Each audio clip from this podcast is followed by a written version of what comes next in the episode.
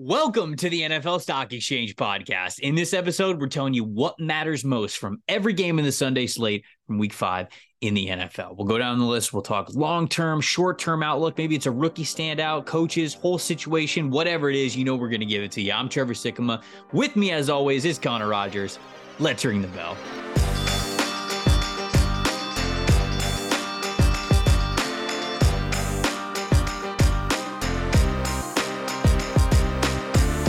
The opening bell of the NFL Stock Exchange podcast. I'm Trevor Sikkema. That is Connor Rogers joining you once again for what matters most in the NFL. From week five, we're gonna we're gonna go through every single one of the games that we saw in the Sunday slate, including the early London game. We're throwing that bad boy in there. And we're going to tell you what our main takeaways were, whether it was the team that won, lost, whether it was rookie performance, somebody else who was standing out, coaches, long term, short term, whatever. You guys know the drill. It is what matters most from every single game in week five. Took a little bit of a hiatus last week for that mock draft episode, but hopefully you guys were okay with that and we're back to it. Connor, how are you feeling today, my man?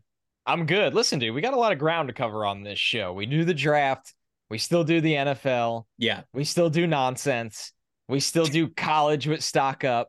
So there's unfortunately, I'm sure some favorites at times will be missed on some off weeks, but I think this is one of our staples that we we try to do as much as we can and um and we have a lot of fun with it. So I'm happy it's a, a what matters most day here on Stock Exchange. Dude, speaking of shenanigans, I know you and I had a lot of fun on last Wednesday's Yeah, episode did. with the new format. You know, if if anybody missed it, we had a blast. It was something that was totally new that kind of came out of nowhere where Connor and I just held up a notepad asking a question to the other person that neither of us have ever seen before Yep. about the NFL or about the draft. And it yielded some pretty great conversation, not just among us in that episode, but more importantly, with you guys. We had over 200 comments on our YouTube video, which y'all are so awesome for that. I was scrolling, reading all the different responses to the football topics that we talked about. And then Connor, of course, it got pretty heated with the uh the the two are defending you and the rest are coming to kill you question Yep. about different animals which again I, I the only way that i can explain it is to tell you to go listen to the episodes because the listeners got heated about it and uh it was awesome to go read all those comments we love you guys so much for how engaging you are on this show I like when we experiment with an idea and within 12 hours of the episode being out, you're like, yeah, we're going to be able to do this again. Like, Yeah, people are going to want the no notes. Um, it- it's just a, honestly, it's a way for you and I to do topical stuff Mhm. in the cleanest format and then also have a little fun at the end. So that show format will absolutely be back. We're so glad everybody got involved and really enjoyed it. And so we continue to try more stuff on this show. It's those ones that always give me a smile when I read the comments and oh. read the DMs, and it's always good for a laugh. Yeah, we you guys you guys are the best for that. You guys obviously make the show a lot of fun for us to do, so hopefully we make it a lot of fun for you guys to listen as well. Well, let's dig into these games. Let's get into it. What Yeah. matters most from week 5 in the NFL? You want to just start with the London game and then we can kind of rapid fire from there if you want Yeah. to. But all right, so Jags 2 and 0 overseas, not exactly helping the narrative of people who think the Jags are eventually going to be based out of London at some point in time. You're not helping your cause here. You're helping your regular season record, but 2 and 0 over the last 2 weeks. Um, they beat the Falcons the week previous and then they stayed in England for that extended 10-day trip and they cap it off with another win this time against the Buffalo Bills. 25 to 20. Connor, what'd you think about this game? What mattered most? Well, first off, I'd like to apologize. I left Trevor Lawrence off the list of quarterbacks. I would still take over Caleb Williams. I wasn't going to bring it up. and he goes out and has one of the best games I've seen from him as a pro. It's just funny how these things work. He listens to Um, the pod. He he you're listens to the pod. you were just takes like, what- notes. when when people talk about like, hey, what kind of music do you listen to to get you pumped up? Lawrence is in the corner with his headphones on, just listening to Stock Exchange and Connor Yes, Rogers just nodding. list off every quarterback that he would take in over Caleb Williams, and then the name isn't there. Well, it's working. He looked awesome. he had a great game. The Jags, there's a lot of fun stuff about them. I've done the Jags on what matters most this year, notably about Tyson Campbell. But mm-hmm. my actual takeaway from this game, Trevor, is Bills related. And it's that I have a question about the Bills, two questions about the Bills that, in my opinion, matter most for their short and long term future right now. I wrote down Can the Bills survive the Matt Milano injury after losing Tre White. And the piggyback yeah. or the follow up is can Kaiir Elam, a guy you drafted, a guy you traded up for in the first round, can he step up in his absence? And right now, the answer looks like no, but he deserves a much larger sample size than that. But Matt Milano is obviously one of the most important defenders to his team in the NFL. I have seen Matt Milano. Um, obvious. I mean, I cover real closely on Sundays the Jets. I've seen Milano play against the Jets, and I've also seen Milano miss games against the Jets and the drastic difference in that defense is insane. So my question for the Bills right now is, and everybody's got insane injuries in the NFL. So it's you shrug and go like tough luck. That's the sport right now. Yeah. But the Bills, who have had feels like extra bad luck, I just wonder if this defense can be what it's supposed to be, Trevor, while missing those kinds of guys and not getting what they were supposed to from a first former first rounder. Yeah, it's this is the worst part of the game, right? Injuries yep. that you, that you have to deal with where you look at the Bills and you look at the Bills over the last couple of years, and they've been one of the most talented teams in the NFL. And I don't think that this year was any different. You and I chatted before the season. I picked the Bills to win the Super Bowl because I, I still felt like they were a team that had a roster to get them to that point. And I felt like the ball just had not bounced their way over the last couple of years. And because of that, people were getting Bills fatigue. But this team was still really good, led by a really good quarterback and a guy who can take you to Super Bowl ceiling. But when you start talking about injuries to guys that are as crucial for your success as Matt Milano, as Tre White when he's playing really well, right. I mean, the list is very short of players that the Bills could afford to lose that would be worse than Milano. I, I mean, what's the list? Josh Allen and Stefon Diggs, maybe? That's I it. I think that's it. Is that it? I really I, think that's it. I mean, they've already been missing Von this year, and he got right. some and, snaps. And Von's coming back, so at least they right. get that, and that's very that that's nice. But man, it felt like when we were watching that game, Rich Eisen just continued like kept having to say like, "All right, we got another Buffalo Bills player down." And um, I agree with you. I think a, a big part of what matters most. I'm glad that you brought up the Bills angle is the fact that they're going through all of these injuries. And the Kaiir Elam part is is really crucial because he was a healthy scratch, right? In the first four weeks of the season. And then he plays this past week against Jacksonville. Um, basically just because he had to because of injury. It wasn't really because it was like, all right, well, you've elevated your play. Now we're going to start you. Now it's almost like desperation. And I guess there are worse things than desperately playing a former first round pick at corner who could still work sure. out for you. But there's I, I agree with you completely. This is a huge, huge moment for Kaiir Elam, uh, and he needs to step up for this team. He does, and I, the Bills need to step up. You know, their their defense needs to come together, and they need to cover up for the deficiencies without Milano, and that's on the staff. And the reality is, as unfair as this may be, this team is going to need a little bit more of Josh Allen being Superman than we even expected because I don't know if this defense will go out and win you as many games as they typically can when they're missing that much upper echelon talent while also trying to get their star pass rusher back into form. And that's going to take a little bit. So I'm not writing the Bills off. I just think, much like a lot of Bills fans I know, I saw it, the reactions in game. I just hate that I'm writing down more questions for them uh, already at this point of the season. Yeah, my what matters most, I'll go to the Jags side. It's it's very simple. Just Trevor Lawrence is that dude, man. I mean, yep. you, just an encapsulation of you've got the right guy is that fade pass to the sideline to Calvin Ridley with everything on the line. Exactly. I mean, it's, it's just you go through an entire scouting process and you you you vet a player as much as possible and you you try to put them through all sorts of mental situations and you look at all sorts of different categories of st- statistics simply to answer the question does can this player make the throw to Calvin Ridley over the shoulder at the sideline with the game on the line? And the answer is just 100% yes. They, they have the right guy in Trevor Lawrence. I know Jacksonville fans are frustrated for some other reasons, right? We've talked about the pass rush here before on this show. The overall defensive talent still needs to take a step forward. Uh, there have been some really tough drops, I think, from this entire receiving room for I'll say the entire start to this season. I mean, it's got to be better from Jacksonville's receivers. They can't keep letting the offense down this way. Um, I don't know where they rank in drop passes for the league. Probably should have looked that up before I brought up this point, but I just feel as though it, it's got to be much better from them. And if it is, Lawrence is going to get you where you want to go. he's number five right now in PFF passing grade on the season. Um, so once again, he's in that top 10, he's in that top group. And I just wanted to remind everybody that progress is not linear right? It's not like it's it's just always going to go up. You're going to go through your ups and downs, even as the arrow is pointing up. Trent Baalke has made some questionable roster building moves, and I understand how that's frustrating. But Doug Pederson's still the head coach.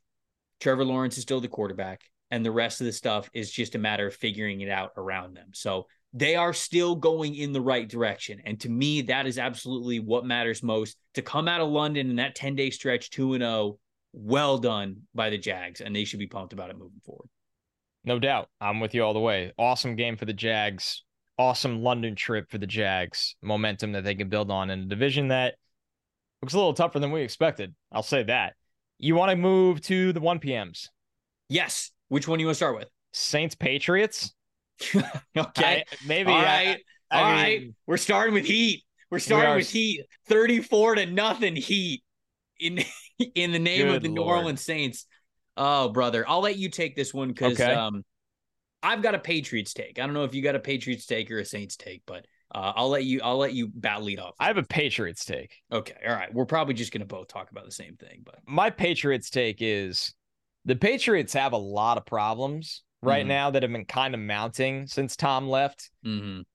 But Mac Jones is a major part of those problems. I constantly see the conversation as, well, yeah, but they don't have a lot of good receivers. Or, well, yeah, the offense was so bad last year it set him back and he's he's trying to, you know, swim upstream now. And well, yeah, but it, no, Mac Jones is a massive part of this entire problem. He's a massive part of this entire problem. Uh, I'm pretty sure he leads the league in turnover worthy plays with 12. He what was he up to 12, man? Bone cru- soul crushing turnovers, game altering turnovers, bone crushing. That was the wrong phrase. I mean, it look, it it could still be. It can feel that way. And here's the thing too. We constantly do this. Well, they're, you know, instruct he has to play in structure and they don't have enough talent to constantly win in structure. That is part of the problem he is not one of the quarterbacks in the league that can make a play when things go wrong. And things go wrong in the NFL a lot. That is the league right now. The athletes in the front seven are insane. Your offensive line is going to get beat a lot. Mm-hmm. He is a very limited quarterback. Yeah. And that is part of all of New England's issues. And I wish people would just accept that for what it is that New England has a lot of work to do to get better, and they can do it. It's the Patriots, it's Bill Belichick. Like they will probably have a pretty high draft pick this year.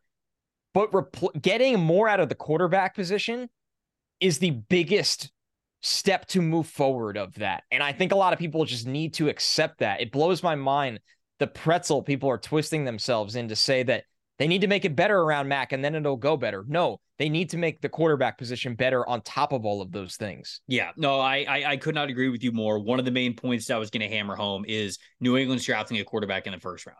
They are have to. You have to. We went through a mock draft last week. I, I, wrote one over at pff.com, and a lot of the responses that I got were based around I had Bo Nix going to the Patriots in my written mock.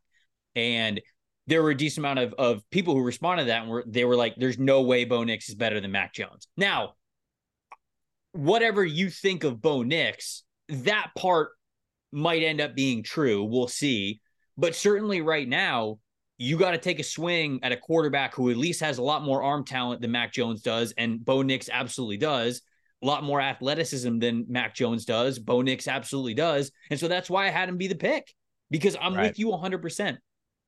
You can win games in this league with Mac Jones if he plays on a team where everything else is like completely superior. Like if you put Mac Jones on the Eagles in Jalen Hurts spot, okay, sure, he's going to win you football games. San Francisco, I, I, right? I think it's easy to to to say San Francisco because a lot of people tough. say San Francisco. It's tough to find yourself a San Francisco. Uh, right, right, and and and you draft a quarterback in the first round because you know that odds are you're not going to have an offense like we see in Miami. You're not going to have an offense like you see in Philadelphia or in San Francisco.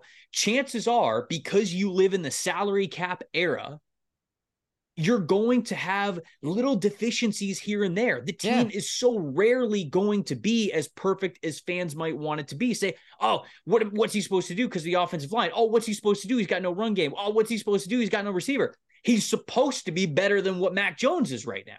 That's what he's supposed to be.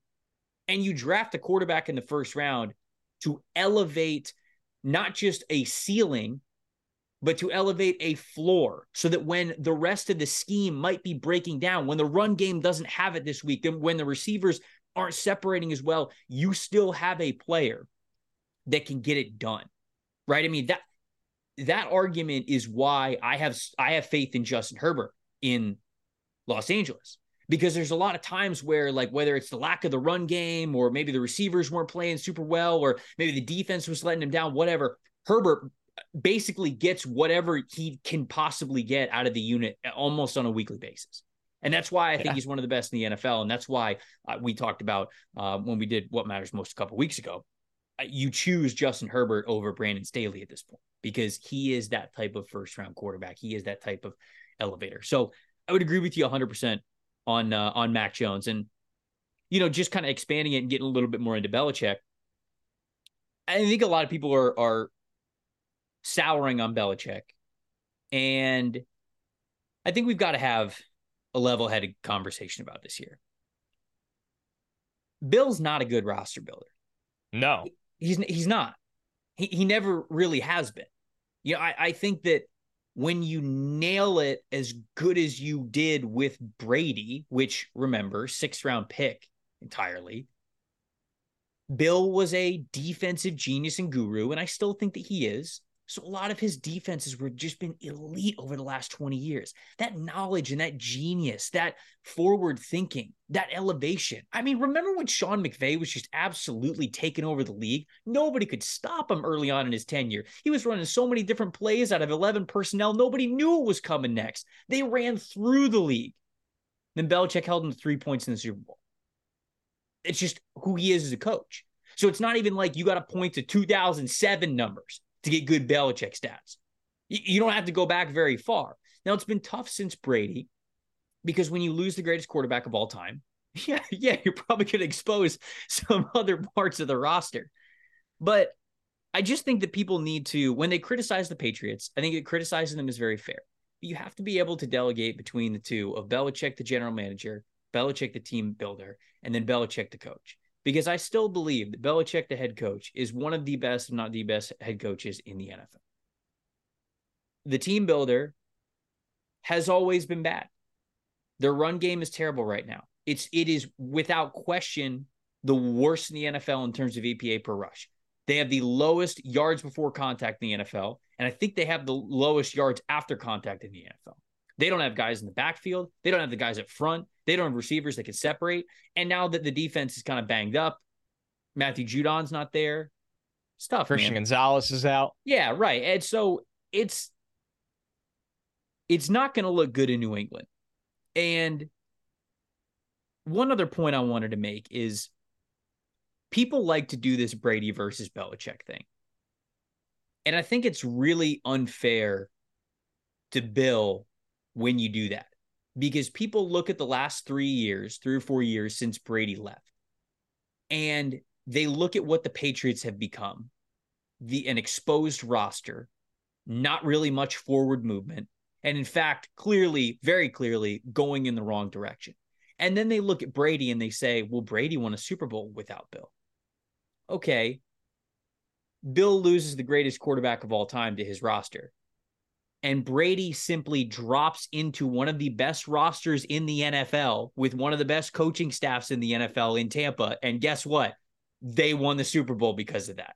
Brady's situation to success was a whole a hell of a lot easier than Belichick's was. And I know that I'm rambling at this point, but uh, my what matters most is definitely in, in sync with yours about the quarterback position. But it is also when you're calling for Belichick's head here, if you want to call for his head as a general manager, okay, we can talk about that.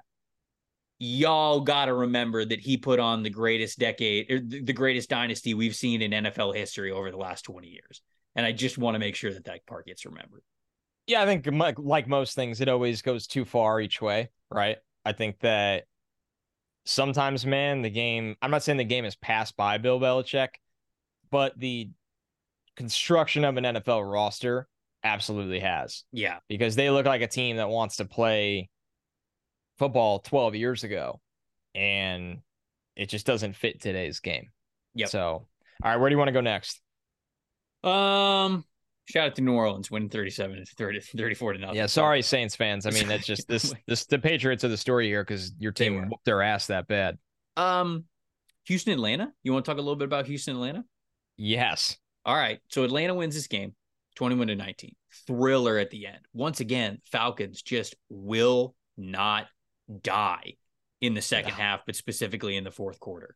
Um, they come away three and two on the year. Texans drop to two and three. But uh, Connor, what was your what matters most from this one? I think that when Desmond Ridder's back was against the wall, like we're talking, he has a bad game. They should bench him. That level of back against the wall. Mm-hmm. He did everything he could to keep a hold of the starting job and led the offense to be efficient, functioning through the air. He obviously had the touchdown on the ground as well. That was massive. Gets it done at the end when it matters most. I think that that was this takeaway from this game for me is that a passing offense that has had a lot of low points this year and a team that has a highly paid backup in Taylor Heinicke that can play to an extent. Ridder's a young guy, but he really, really needed this kind of game to regain the confidence of his coaching staff, of his team, of everyone involved. Both they got both Kyle Pitts and Jonnu Smith involved. It wasn't just Jonnu Smith's show. Wow. On that front. I know. Wow. Kyle really. Kyle Pitts led the team in targets and receptions, by the way. Seems and like receiving yards. He went, he got the triple crown.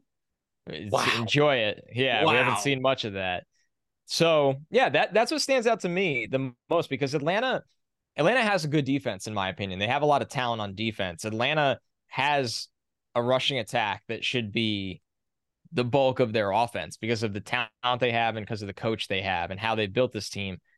But Desmond Ridder still needs to be adequate enough as a passer for all of those things to even matter.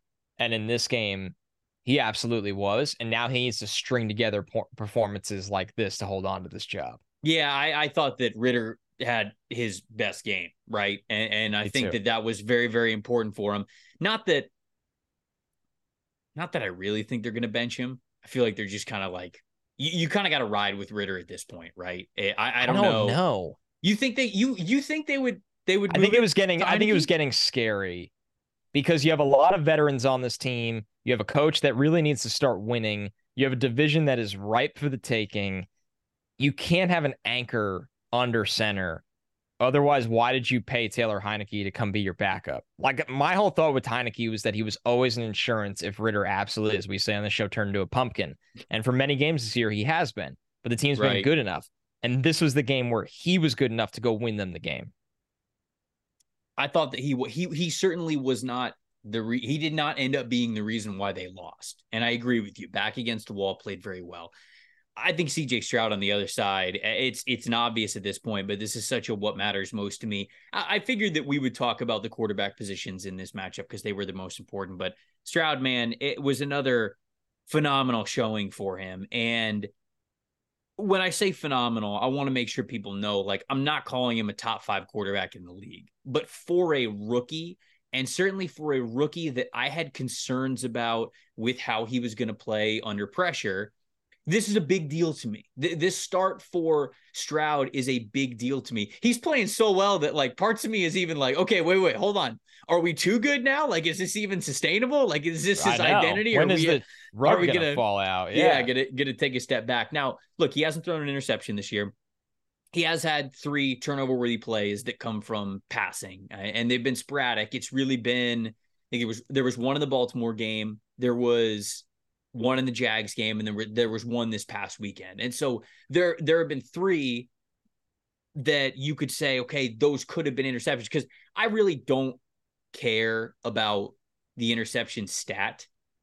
certainly when you compare it to having data like we do, where we categorize them as turnover worthy plays, like that's what I want to see further down. But still, for a rookie quarterback to be three weeks into the season, hasn't thrown an interception yet, and only has three turnover worthy type throws, to me, that's really, really impressive. So Stroud continues to impress. And I know it wasn't a officially a game winning drive from him, but it kind of was, right? He did everything possible that was yeah. within his power to win that game.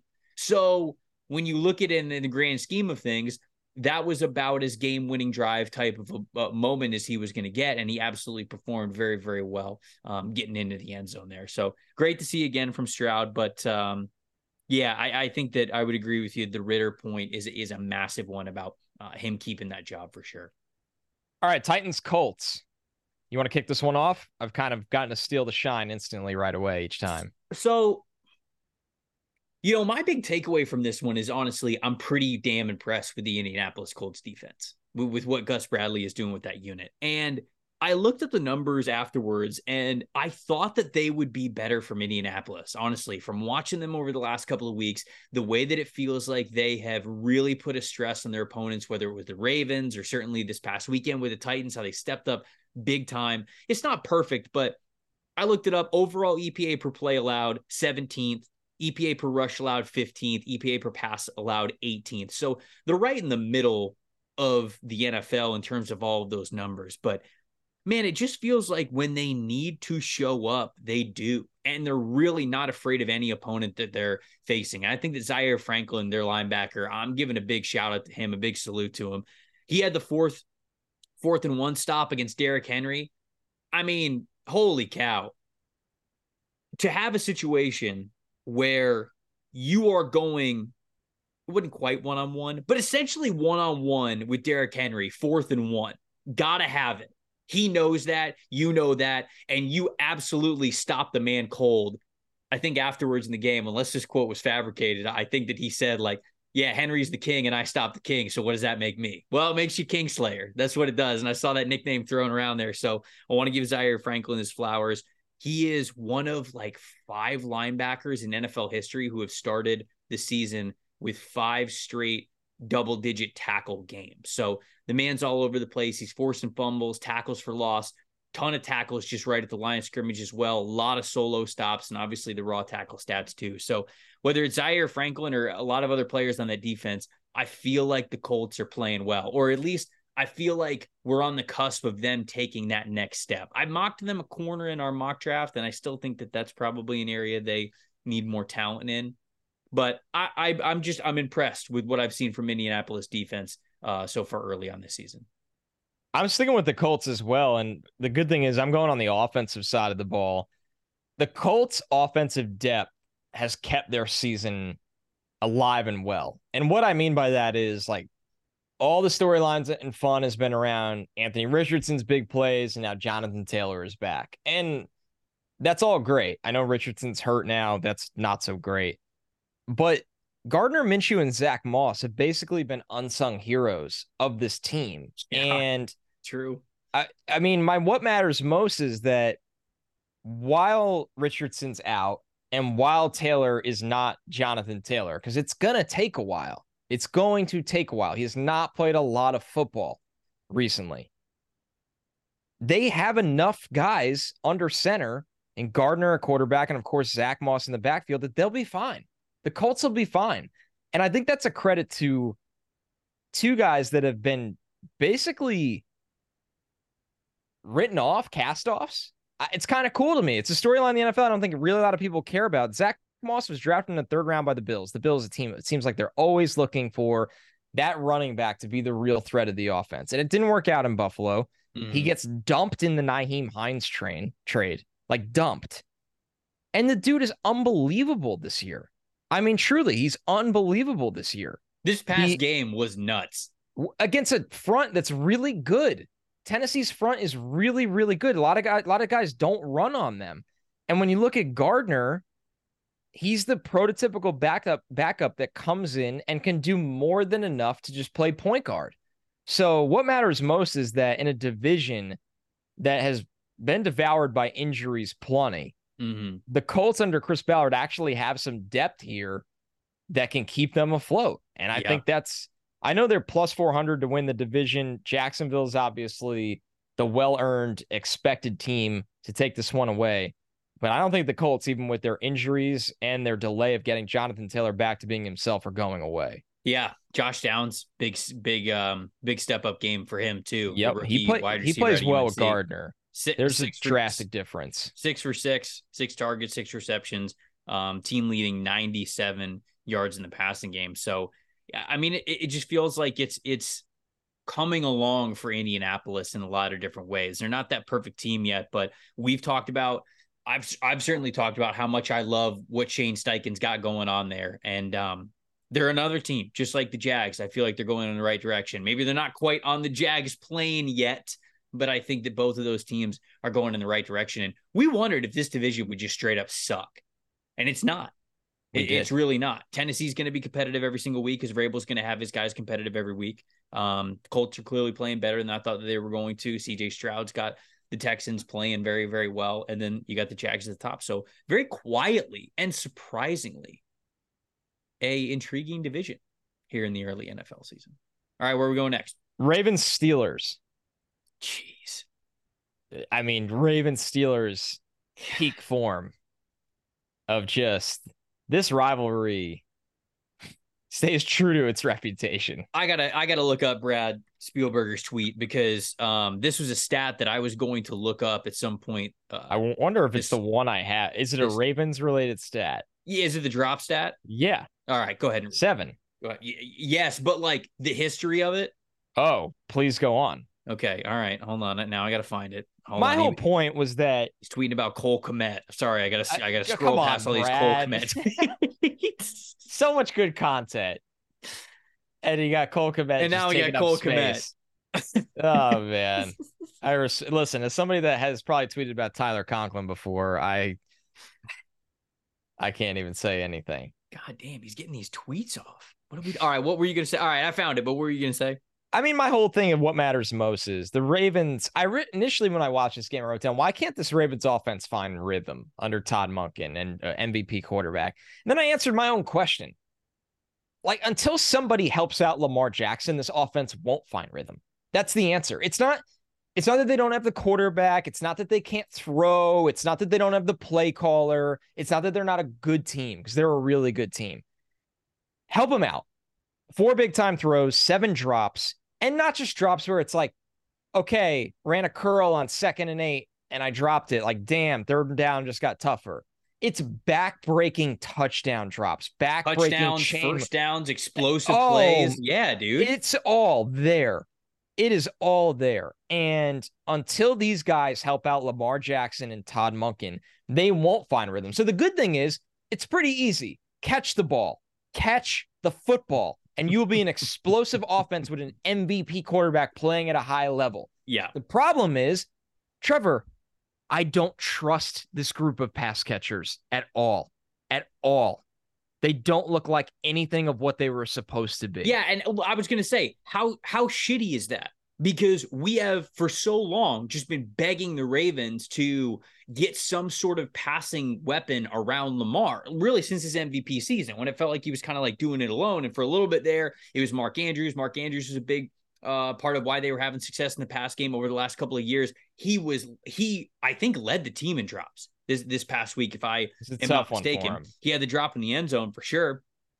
But Connor, Odell Beckham. Now, okay, journeyman, I get it. Former first round pick, ton of talent. Should at the very if you want to say, hey, he's not the Odell of old, he should at least be able to catch football. Okay. Right. Former first round pick, he's letting him down. Rashod Bateman, former first round pick. Okay. Can't catch can't catch right now. Zay, And Zay got hurt, right? Zay, I think, did get hurt, but still, Zay had drops. Zay I mean, Flowers, yeah, first that round was pick. a problem for Zay. They have invested a first round pick in Zay Flowers, a first round pick in Rashod Bateman, a third round pick in Mark Andrews, but and then going out to get another guy who they were just hoping was like the icing on the t- cake with Odell Beckham Jr. Yeah. And Like we got a problem. Let's triple down on fixing. it. all of these guys let him down.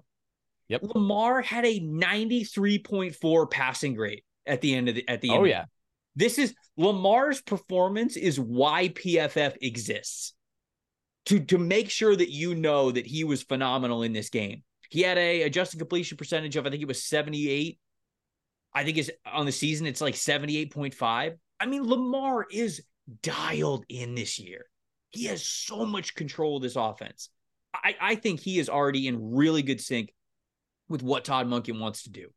Just catch the freaking football. That's the all right. So Brad's tweet. All right, so here it is.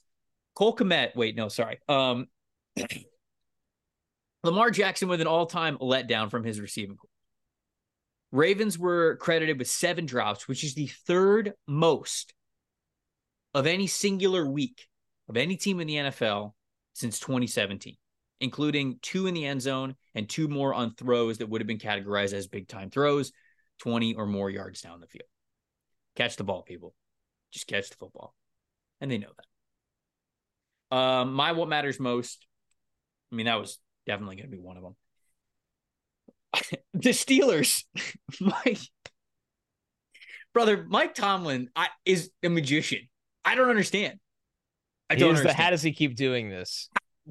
This is he is almost challenging himself, keeping Matt Canada around as offensive coordinator to see just how close he can get to not finishing 500 on the season to feel alive. That's where we are with the Steelers.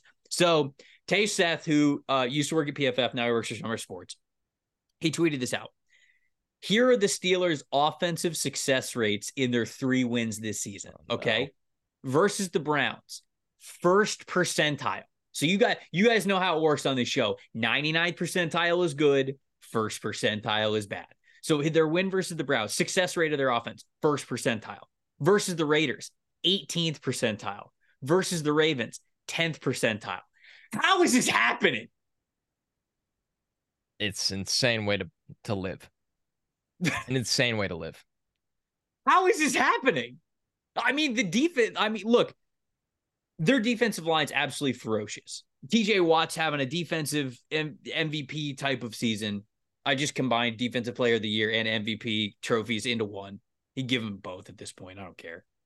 He's been unreal. Alex Highsmith's been unreal. The corners. All right, here's my actual what matters most. Uh, the Steelers need to draft the corner in the first round this upcoming draft. They're bad.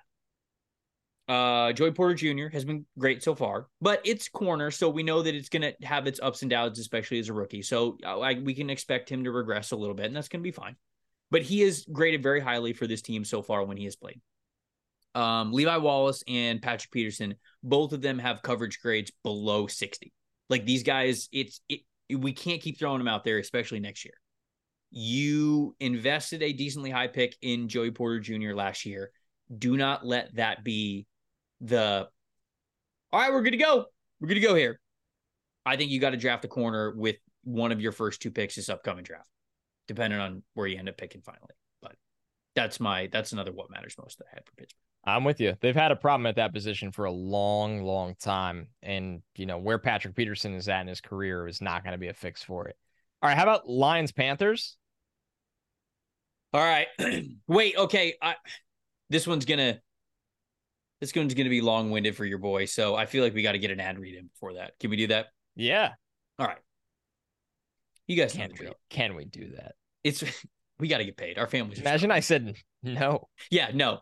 All right. So Bryce, uh, absolutely not. Ads, Look, no look, this time of year, it's all about the routine, right? Back to school, back to work, you know, fall time, you're getting into your routines, you're figuring things out, you're getting very, very comfortable. You're forming that checklist every single day, every single week. And the most important task on that list should be securing your family's financial future, starting with life insurance. Fabric by Gerber Life makes it quick, easy, and affordable to protect your family so you can get back to enjoying life. Fabric was designed by parents for parents to help you get high quality, surprisingly affordable term life insurance in less than 10 minutes. Fabric has flexible policies that fit your family's budget with quality policies like million dollar coverage for less than a dollar a day. Get your personalized quote in just minutes and then apply when it's convenient for you. It's all online and on your schedule. You can go from start to covered in less than 10 minutes with no health exam required. Join the thousands of parents who trust Fabric to protect their family and apply today in just minutes over at meetfabric.com slash stock exchange. That's M-E-E-T fabric.com slash stock exchange. Policies issued by Western and Southern Life Assurance Company, not available in certain states. Prices subject to underwriting and health questions. All right, kick us off. Uh, Lions, Panthers. Do you have a Lions take or do you have a Panthers take? I have a Lions take. That's probably not very fun, right? Like you probably have a Lions take. I mean, it's a lot of fun, but you and I are going to collaborate on the Panthers. What matters most? I already know that. So go ahead, go off on on Lions. Let's hear it. Okay, I wrote down two things. One is like a no duh, so I'm not going to expand on it. Aidan Hutchinson is just a star, Holy and is a star, shit, a star man. player. So now you have you look at that draft, right? Which is kind of a weird draft to look back at in hindsight? The 2022 draft, like overall, or just the Lions? The top 10 of it. Eh, let's say, let's oh, keep I need, a, I need, I need a refresher here. Let's get. yeah, refresher. that's. I got it up for you. I want to read it to you. Okay, go ahead. Because really, in the top eight, there are only two star players right now. Mm, okay. Sauce Gardner and Aidan Hutchinson. Travon Walker went one to Jacksonville. Aidan Hutchinson went two to Detroit. Oof. Okay. Yeah, Derek Sting- Stingley went three to the Texans.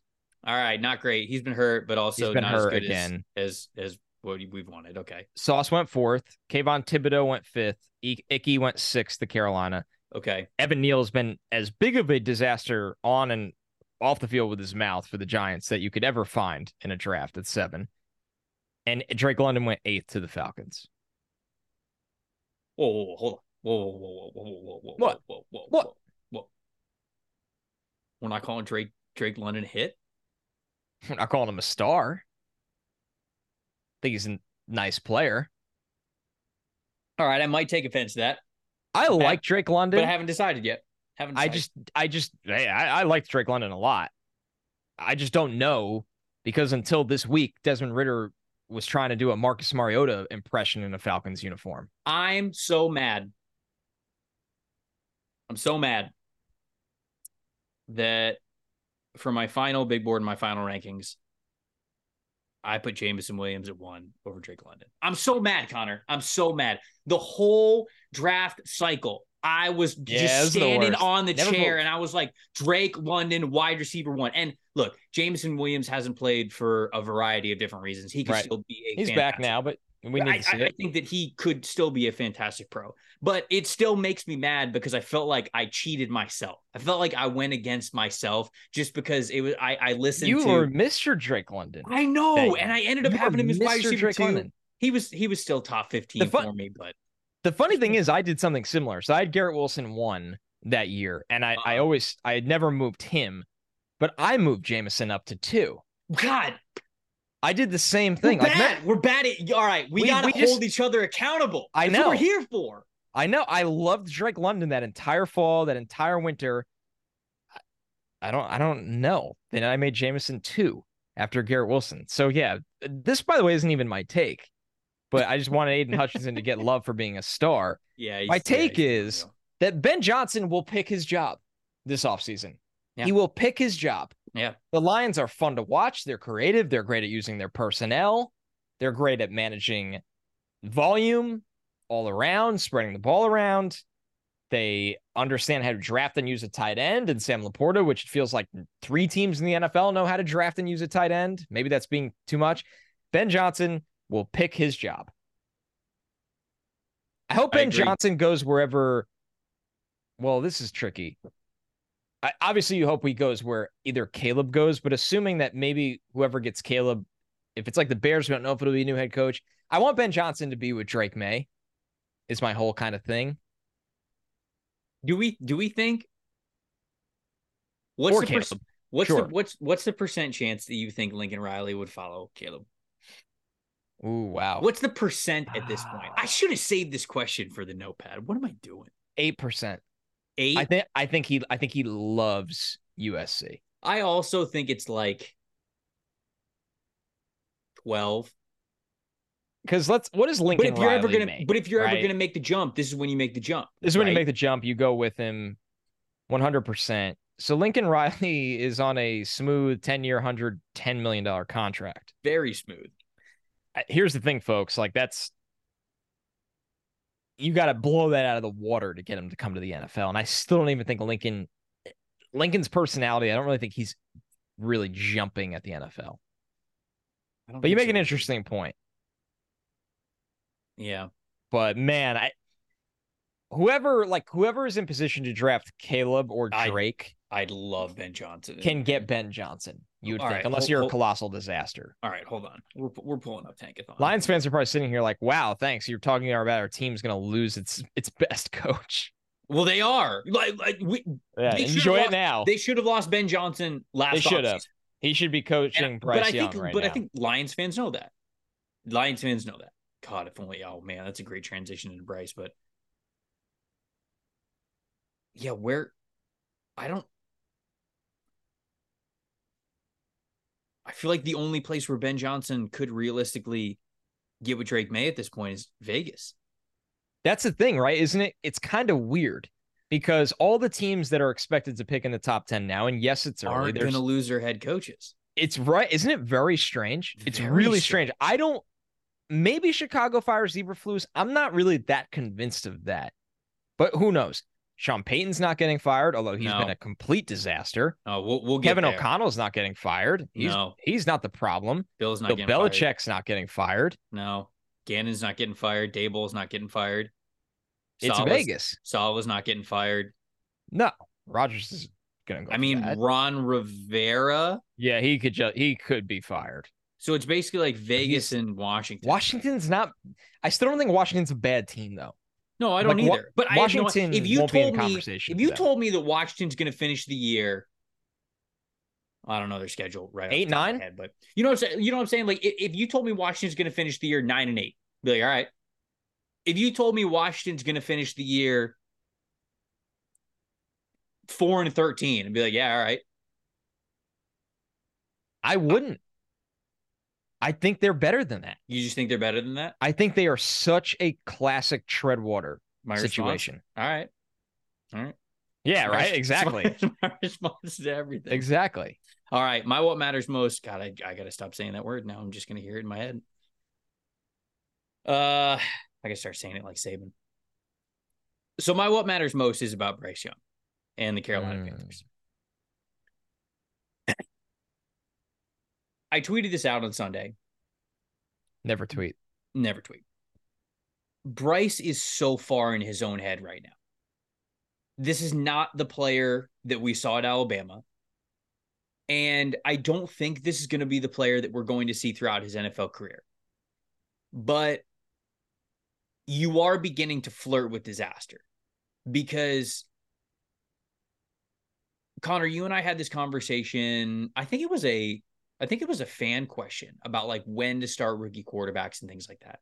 And my answer is always when you know that that quarterback is not going to be rattled and that their confidence is not going to be shot for the long term, start them as early as you can.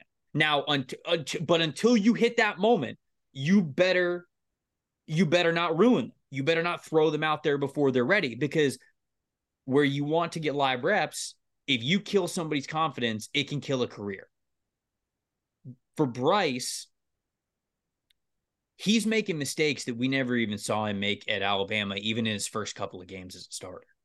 Like he is just so far in his own head with the protection and the pass rush yeah. and the receivers not getting open and the play calls and everything. Man, he does he doesn't trust what's going on in Carolina so much right now that this past week you could see he doesn't even trust himself.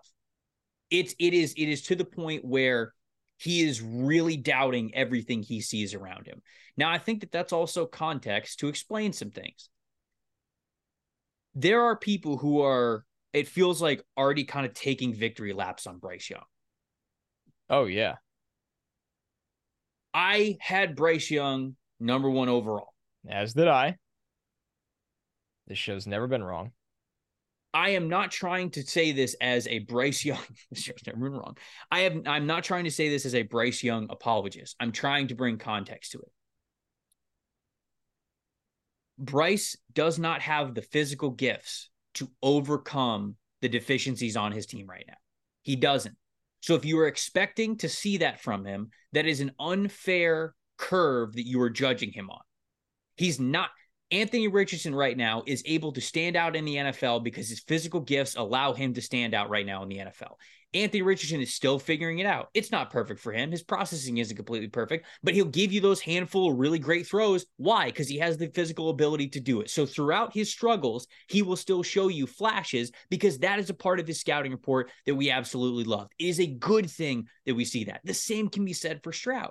Stroud has a massive arm. He's got big arm talent. So as Stroud has not looked perfect, he has been able to put out there some really great throws because it doesn't need to be perfect for you to show that you were athlete enough to play at the NFL position. And when there are deficiencies, when you have that athletic baseline or even ceiling, it allows you to stand out more. The reason why Bryce Young was seen as the guy who was the number one overall pick is not because of his physical gifts. So if you expect him to show physical gifts outside of his current situation in his rookie season, I don't know what to tell you. You weren't looking at the right thing. In all honesty, Bryce Young's scouting report was always going to be justified or not, and who he was as a prospect was always going to be justified or not based on year two and probably year three.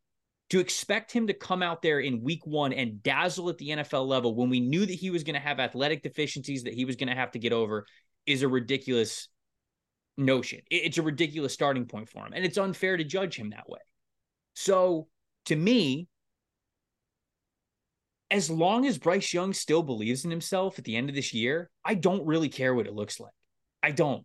The receivers in Carolina are going to be better than they are this year. It was one of the, if not the worst receiving groups in the NFL going into the season. Yeah. This is one of the worst offensive lines in the NFL. They're basically bottom five in every single PFF category that we have judging offensive line.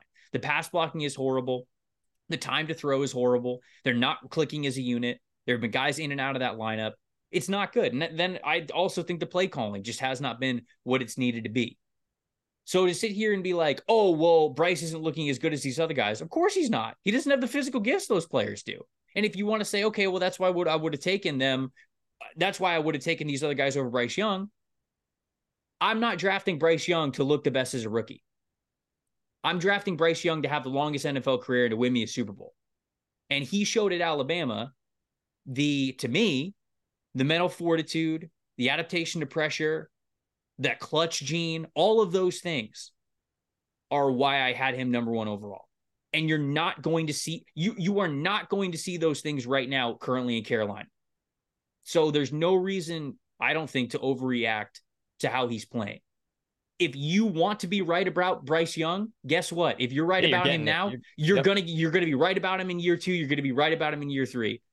But I'm not anywhere close to writing the book on who Bryce Young is. And I think year two no. and year three were always the timeline for when you would see that player manifest and actually get to that elite level of a player who you think could be a um, bring you the ceiling of a franchise quarterback mentally and how he processes the game. His struggles illuminated how much work Carolina needs as a roster on offense. And it's not that he's guilt free. He's making mistakes. He's not getting, 100%. he's not comfortable. He's not seeing the field. All those things are a problem. But they are so far away offensively, bigger than him for a what, 21, 22 year old it's yeah, it's the victory lapping needs to be a little careful. And I, I just, I again, like, I don't mean to be a. It's the world we live in, though. I, I, I don't mean to like defend the guy beyond what you need to, but Bryce was never going to stand out physically in his rookie year. So why are we shocked that he's on one of the worst rosters in the NFL and he's not standing out physically? you right. could you could have read that scouting report before the draft even happened. So, um yeah, anyways. I I know that that kind of people might say like, "Hey, that kind of contrasts what you said about Mac Jones because you got to be able to have." I had a feeling some people would say it, but it's not the same. I just don't think it's exactly the same, and I'm not. Try- I'm not trying to be a hypocrite about it. I'm really not. Carolina's situation is different because Bryce was never going to be able to stand out physically. He was always going to be a long-term investment, but I I have always felt like the long-term investment was going to pay off. If I'm wrong about it, I'll absolutely eat it, but I'm telling you, I'm probably not going to eat it for another 2 to 3 years until we really know that this guy's physical abilities were that much of a deficiency that he can't hang in the NFL. I'm just not ready to say that yet. It reminds me of Tua being written off after two seasons. Imagine. That's how what I look at, especially when you look at some of their shortcomings, but also some of their strengths. That's that's All right, who what we I got think next? of. Who we got next? Gi- Giants Dolphins. Okay. I mean, for me, and this this stinks because he's it came down today that he's hurt. He's dealing with a knee injury that we don't have a lot of information on. But De'Von Achane just adds an entirely new dimension to Miami's offense that it's great. You have all the speed on the outside with Tyreek and Waddle and how you can use them in motion. And most of Mostert's always been the running back where it's like, okay, now we have speed in the backfield. But Achane is a totally different level. It's like having Tyreek in the backfield almost is how It- I would say um, it. I mean, it is Yeah, Right? basically. It's now hopefully he's okay. But when you look at Achane, what you have as a defense, you're really and I know the Bills beat them and all that. And yes, there's there's a lot of takeaways there. It's a long NFL season. Teams are gonna lose games. But the amount of stress Miami is putting at every level and every place because of how Achane can run the ball right now. The blockers don't have to be perfect. You don't have to sustain your blocks very long because he's so fast Right. you are creating so much space because of the speed you have outside at wide receiver that there's a lot of light boxes. Just watching this offense, it's crazy what he can do for this team, assuming he's healthy right now. It is a, it is a total game changer for them having him in the backfield, and he's, I mean, he's averaging over 12 yards a carry, and it's it just looks like a joke. Some of these runs. Yeah. Uh, team speed, man. Team Um, speed is is what matters most, a- and the Dolphins have it at both skill position groups. A hundred percent. Um, Kyle Krause was tweeting out the, these clips, and and one of them showed how far the offensive linemen were getting upfield on an outside run. And it's like they don't just have athletes at skill positions; like they have athletes along the offensive line. Like it's it's team speed everywhere. They're just going to be way faster than you. And what my what matters most? I'm sorry, Giants fans. I don't have a I don't have a big take for for you on this one. If you're if you're not a tier one team in this league, Miami's going to destroy you. Like Miami has the ability to just absolutely put it on you. Embarrass you. Yeah. So if I mean, I guess depending on how you want to divide up the teams in the NFL, tier one or tier two. But if you're anything beyond that, if you're a tier three, mid tier, lower tier team in the NFL, uh, Miami's just going to boat race you. That's the type of team that they are. You can't have any deficiencies like that, or they're going to absolutely exploit it. So that was my what matters most. I know it's a shorter one, but It wasn't Dolphins were Dolphins are better than Giants, and I feel like we talked about it, the Giants a decent amount over the last couple of weeks. So we'll save them for another week. Yeah, Giants are falling into the draft team bucket. So they are. They are. Jets Broncos. Speaking of a draft team bucket, Your welcome to the party, Sean Payton. I mean, why? I saw you why- having fun on uh on um on SNY with the with the bucket hat and the shades and the and all. yeah. I mean, we we got our jokes off. You got to have fun when the season's not going very well, and the Jets got a really big win for themselves. That yeah. you know what mattered most in this game to me, and a game that was pretty sloppy for a Mhm. lot of it from the Jets and a lot of emotions, is that their season stays alive because Breece Hall is just a totally different specimen at the He's position. awesome. Yeah.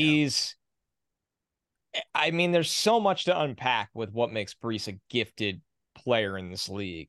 Size, speed, feel, vision. It's so effortless. Angle eraser.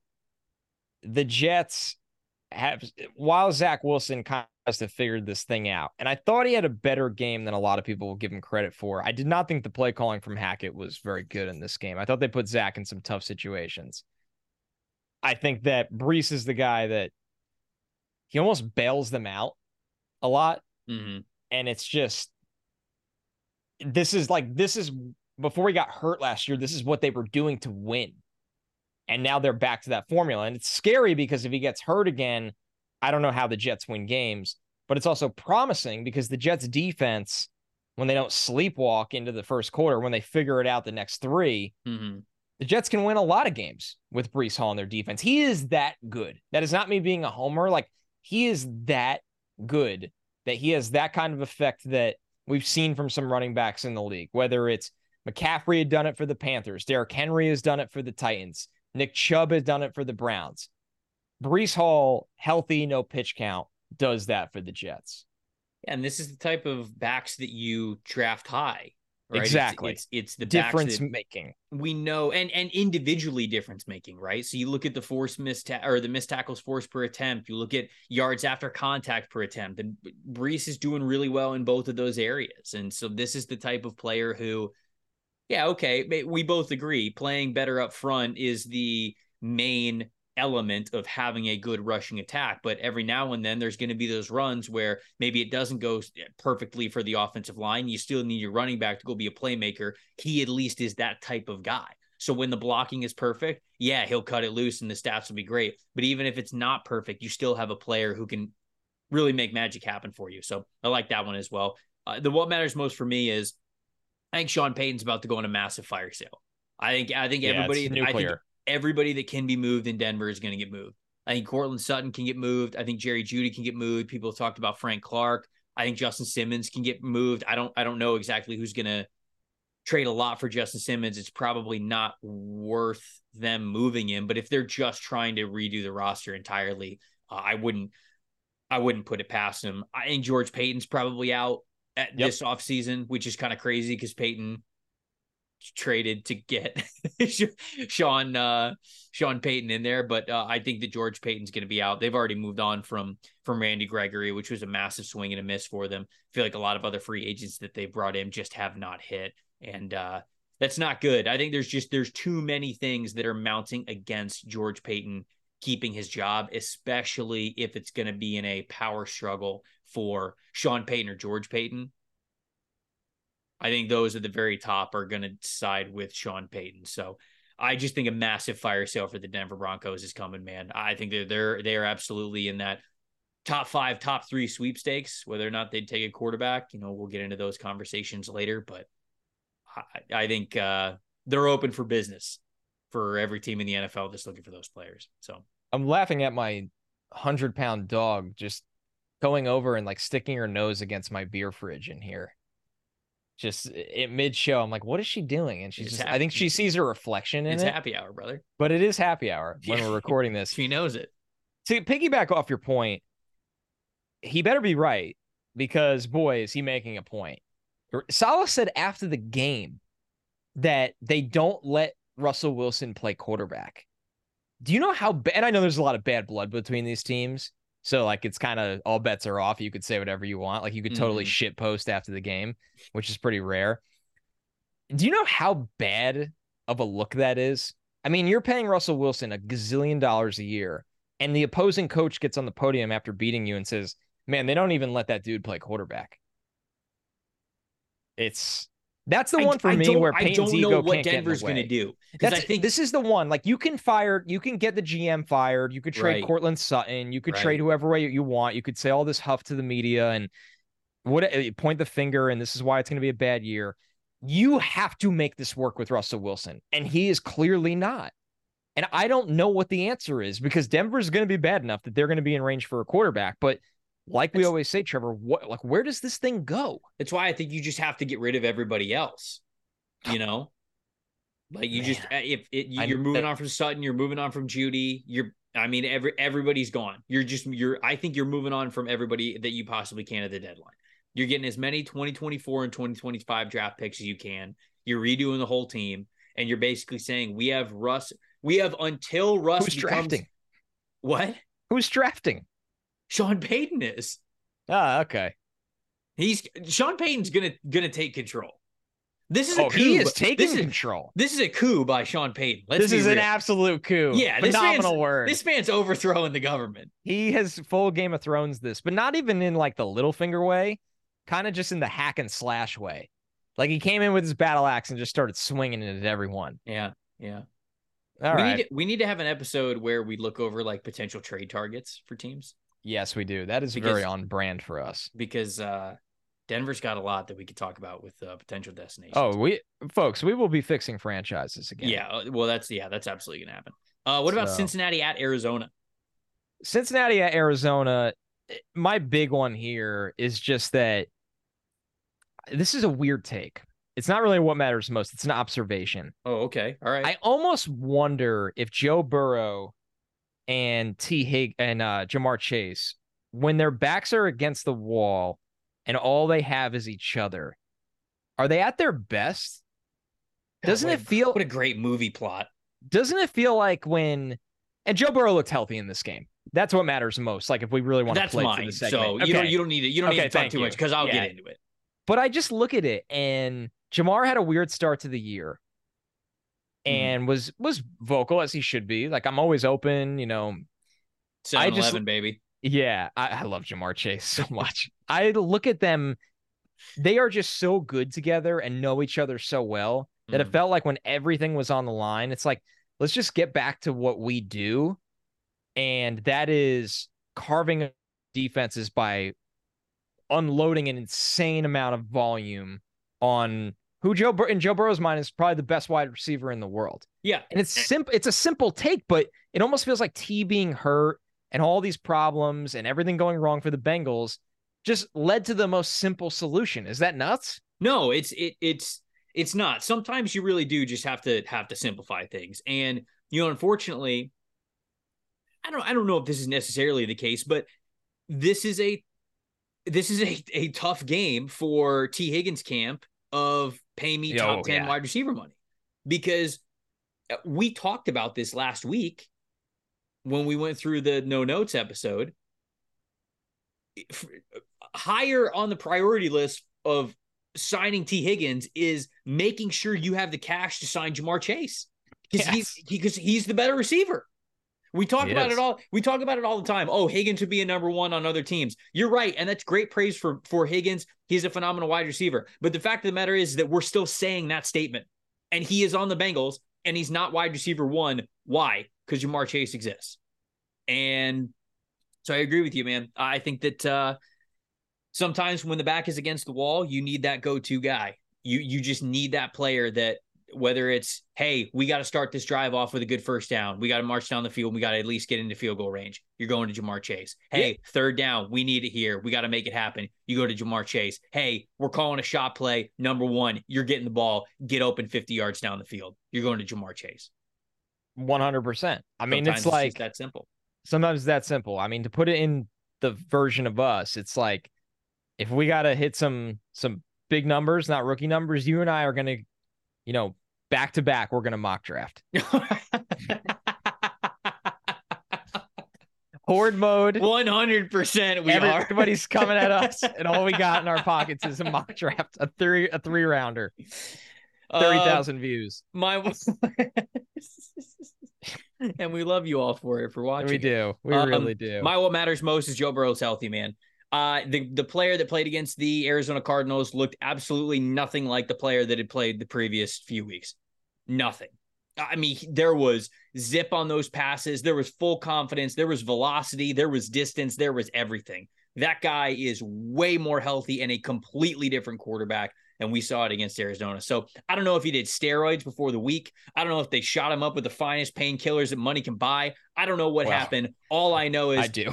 all, all I know is they need to, they need to do whatever they did the previous week for every week the rest of the season because if that version of Joe Burrow is playing, this team gets back to being the division favorites and a team that's going to compete uh, for a deep playoff run again. So that is my what matters most there. Chiefs Vikings. This So- one, yeah. Go ahead, go ahead, please. Okay, well, do you have a do you have a a, a game specific what matters most? Because I have a little bit more of a micro. No, yeah, no. I don't. I have a big picture Vikings. What matters most, and it goes back to my format of really asking a question instead. Okay. All right, let's do yours. So Chiefs win this game 27 to 20. Chiefs they've won four in a row. They dropped the first game of the season when they didn't have Chris Jones or Travis Kelce, and uh, now they're 4 0 with those guys. Wow, shocker. Um, so they win this game. Minnesota, another one score loss. It's just the story of you're a Vikings fan. You know, whether you win or you lose, it's just going to be one score game every time. So that's a uh, at least an entertaining ticket. But what what is your question that you wanted to pose for this one? So depending on the severity of Justin Jefferson's injury and Kevin O'Connell's like verbiage and body language and it's all not been good. Not to make assumptions. I hope Justin Jefferson is fine. It's just been a lot of weird responses. I think he said he had to console him because he's a big competitor. What do the Vikings want to accomplish this season, Trevor? I mean, what do they what do they want to accomplish? Because right now, They they haven't been able to win. Yes, they have the Bears, and it's not a gimme. But after the Bears, you got the Niners. Maybe a surprise. It's hard to see them beating that team. Green Bay always going to be a tough game. Mm. The Falcons and Saints look really tough right now. Like there's winnable games on the Vikings schedule, but what does it matter if they beat the Bears or they beat the Broncos or they beat the Raiders? It doesn't. It doesn't because No. they still got two against the Lions, who are looking like a house. They still got the Niners. Yeah. They still got the Falcons. They, they still have the Bengals. I, what is what do they want to be this season? What like what is it? Because we keep thinking Kirk Cousins is not there after this year. Now your best player is probably going to miss some time. hmm They are a one foot in, one foot out franchise right now. They are, which is And the worst place to be. Worst place to be. Where I almost think what matters most for the Vikings is backing away. Like just pick up whatever chips you have left and walk away from the. T- you're drunk. You're wasted. You didn't have a good night at the table. Just go back to the room and sleep it off. Yeah, but how do they do that? How do they do? Because I would, I, I wanted to accepting it. sarcastically, I Step wanted one. to sarcastically say to you, like, oh, what do they want to be this year? I'll tell you what they want to be. They want to be three and fourteen. That's what they want to be at the end of the season because that gets you the quarterback that you want to actually move forward as a franchise. So that is my snarky, sarcastic draft head answer. But Yes. I don't know if Minnesota is going to let them do that. No, they need to have they need to self scout and they need to have in a re, uh, you know kind of this revelation of sorts. And I said this weeks ago.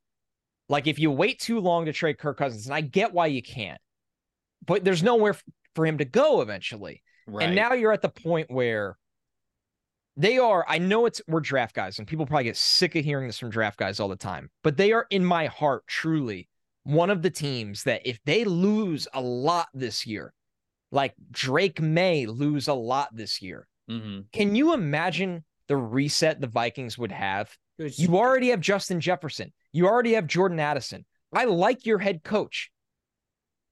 This It's is the the, dream. year to be really shitty. it's the dream. This is the year. Ex- embrace it. Embrace it. And I know it's a lot more complex than just guy on the internet saying that. But I just man, you tried and it didn't work. Man, look, you know, I agree. It's a lot better to be bad, hit like really bad one year, and then just be really good for the next maybe 10. Because in this league, sometimes that's all it takes. And in this draft, I feel like that maybe is all it takes. Um, I know the NFL doesn't work like that, but losing shouldn't have too bad of a sting if you're a Vikings fan right now. My uh, my what matters most is more of a kind of a draft observation. I I looked at how well Jordan Addison was really playing this past weekend, and I was thinking about some of the other receivers, and I was thinking about size with wide receivers. And we talked about percentiles. We talked about that a little bit earlier in the show. These wide receivers that I'm about to name are all 10th percentile or less players. Tank Dell, Jordan Addison, Zay Flowers, Tutu Atwell, Devin Tompkins, Josh Downs, DeVonta Smith. All of them. Actually, no, Josh Downs is not a below 10 percentile weight player, but he is a smaller receiver. So he's got to be close. All the rest of the guys are below 10 percentile. You can win at the NFL level if you are very, very small and you're a receiver.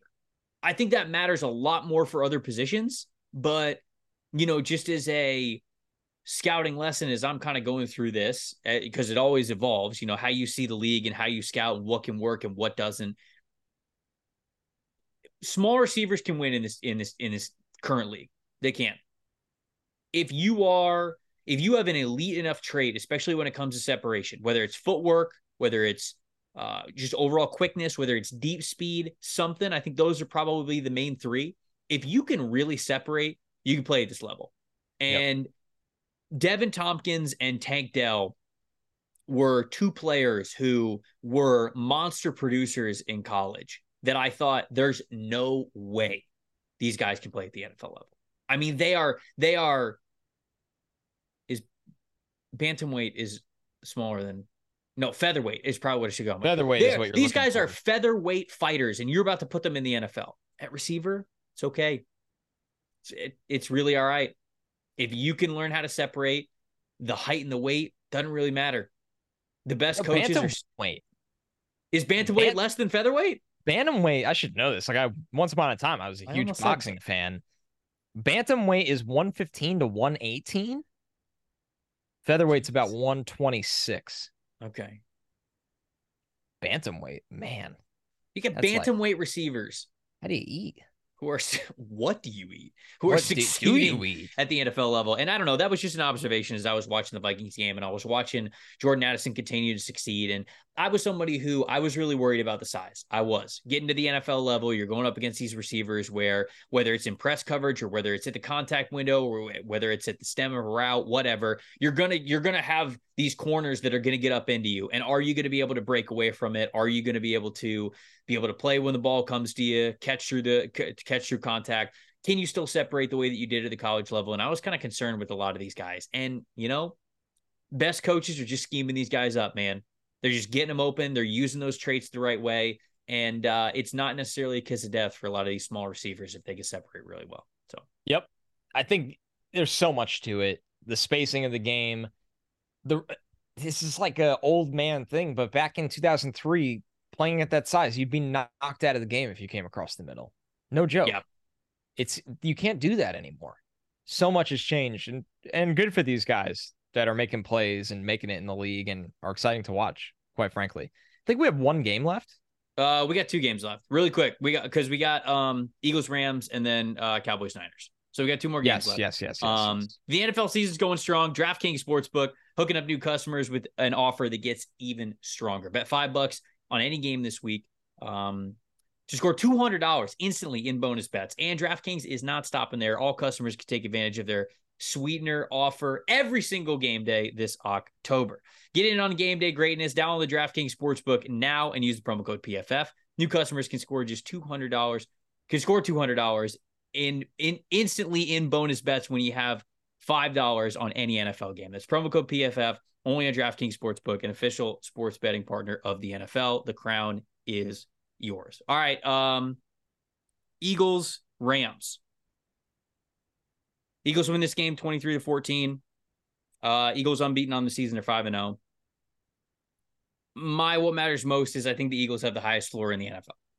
I think there's only one game where they didn't score at least 20 points over the last two years, and that was there, sorry, there's one game in which they haven't scored 20 points in which Jalen Hurts did not play because there was another game that they played late in the season that Gardner Minshew played. yeah. But other than that, there's only been one contest over the last two years where they have not scored at least 20 points. I think the Eagles' dominance in both trenches, offensive and defensive, not that they're not stacked in other positions as well, but it makes it so they are they have the highest floor in the league. They have the highest floor in the league. No matter what team you are, you have to at least bring a good effort on both sides of the ball to hang with the Philadelphia Eagles. They're just they are I don't want to jinx them here, but like they feel bad game proof, you know? Yeah, they, They wear do. you out. Like whether they end up hitting their ceiling every single week is kind of a different question. That's a matter of execution and game planning and all that. But when's the last time the Eagles haven't had a bad game? They don't. They never have bad games. Maybe to their standards they do, but When certainly they not lost to the, the the Commanders, leagues. wasn't that a primetime game last year? I feel like they had a bad game then. In fact, they had to point to Um, last season. they yeah, but whatever. It's it's one game. You know what I'm Exactly. No, I know. I'm not like being smug. I'm just saying it's amazing that that's what you have to look back to. So that's what I think. I think the Eagles have the highest floor in the league. I didn't really learn much with the Rams. No. They're going to be super competitive this year. Again, like Rams are another team where if you don't at least be competitive, they can sneak up and beat you. Matthew Stafford's playing that well, and so um, yeah, those are my takeaways. My quick Rams one is is you know what matters most for the long term of this team is that Kupp and Puka Nacua can play together. It's not like one guy is the guy for Sean McVay and he's schemed up and he they they can and uh, with Tutu Atwell is the other guy. They can they really have a lot of balance in this wide receiver corps to be highly effective. Um, they just they have a lot of other areas of this roster they need to improve, and they're not in the Eagles class right now. So Uh, okay, I, I didn't want Puka to be written out of that offense because Cooper Kupp was back and he wasn't. Cowboys Niners was never close. Niners also 5 and 0. 42 to 10. What was your uh, what matters most from this one? They're the best team in the NFL. They are undoubtedly Yeah, I agree. the best team in the NFL. They I are agree. the best coached. They have the best skill players in terms of depth and top end talent. And even when they have to get away from some of those guys, they have George Kittle. They are well coached in terms of their blocking scheme. Mm-hmm. They have Nick Bosa, who is an absolute freak up front and can wreck the game. They're and they're well coached on both sides of the ball. So, and Brock Purdy is plenty enough for them to win the Super Bowl. I'll say it. Yep. I don't know who the hell this Brock Purdy is from the guy that started four years at Iowa State. It makes me question this job at times. Yeah. Yeah. And I I had him ranked that year. It's not that I didn't have him ranked, but I mean, he's the last pick of the draft. So the NFL is sitting there and going, what? Right. But I, it's maybe it's boring to people. The Niners are there's not this. I'm not waiting for some shoe to drop or the rug to be pulled out. Or I have been for a long time, and it's, it's not, not coming. happening. It's not coming. It's the not only coming. it's not coming. They are unbelievable Yep. to watch right now. Unbelievable. I agree. I uh I my note for if you didn't give a San Francisco point, uh, I was gonna say San Francisco should be the Super Bowl favorites right now. They should. I've I've, be. I've been Purdy sh- waiting over the last year and a half uh, for Brock Purdy to, as we've said many times before on the show, turn back into a pumpkin. It's just not happening.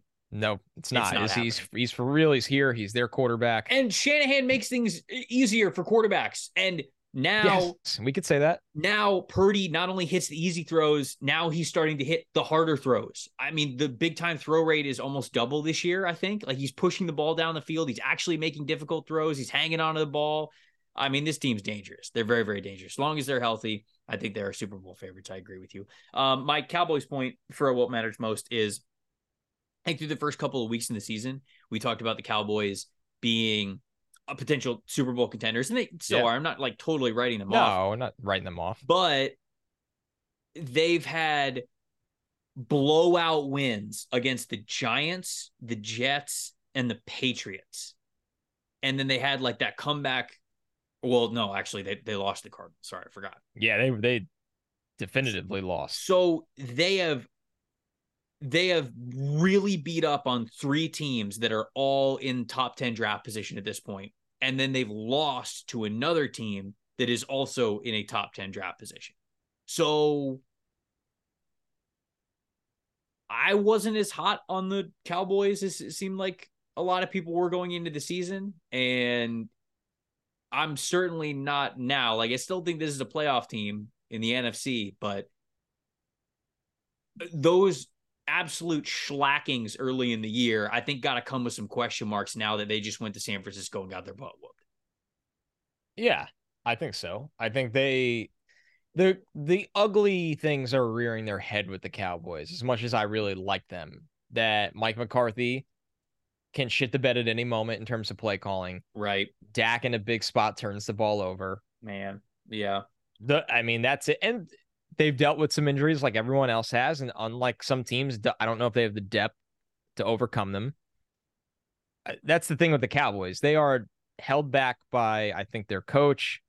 And I'm a huge Dak guy, but games like this drive you nuts. They Yep. drive you totally nuts. It- he's not the same runner that he used to be, which I is agree. a big element. It's I agree. I'm not. I think the Cowboys are in for a, you know still a really good season, but you, the Niners will bring out your warts. That's kind of how I put it. For sure. Yeah. I'm a big Dak guy too. Uh, We have talked about him very highly on the show, and I still think he's a very good quarterback. Um, he's kind of just entering that territory for me of do I believe when it comes to winning a Super Bowl, you've got to win at least three or four games against opponents that only get tougher in the postseason.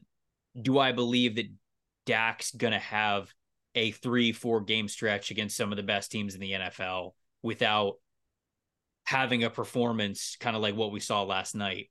I don't know. I'm I'm sort of losing faith in that. I don't think that he la- I don't think that he lacks the ability to have the ceiling to be an incredible quarterback because we do see that. But can he put it together for those three or four games that you would need in a playoff? I'm starting to doubt that. So that's kind of why I've I've I've always kind of been cool on the Cowboys overall, but that's an area where now I'm starting to question if Dak's going to be able to have that consistency. And um, maybe they catch it, maybe they catch it hot, and maybe they make a big run in the playoffs because I think they have the ability to. But just a little kind of shaky with that. Uh, those are our what matters most from Week Five in the NFL. Let us know what you thought on our takes, on your own takes.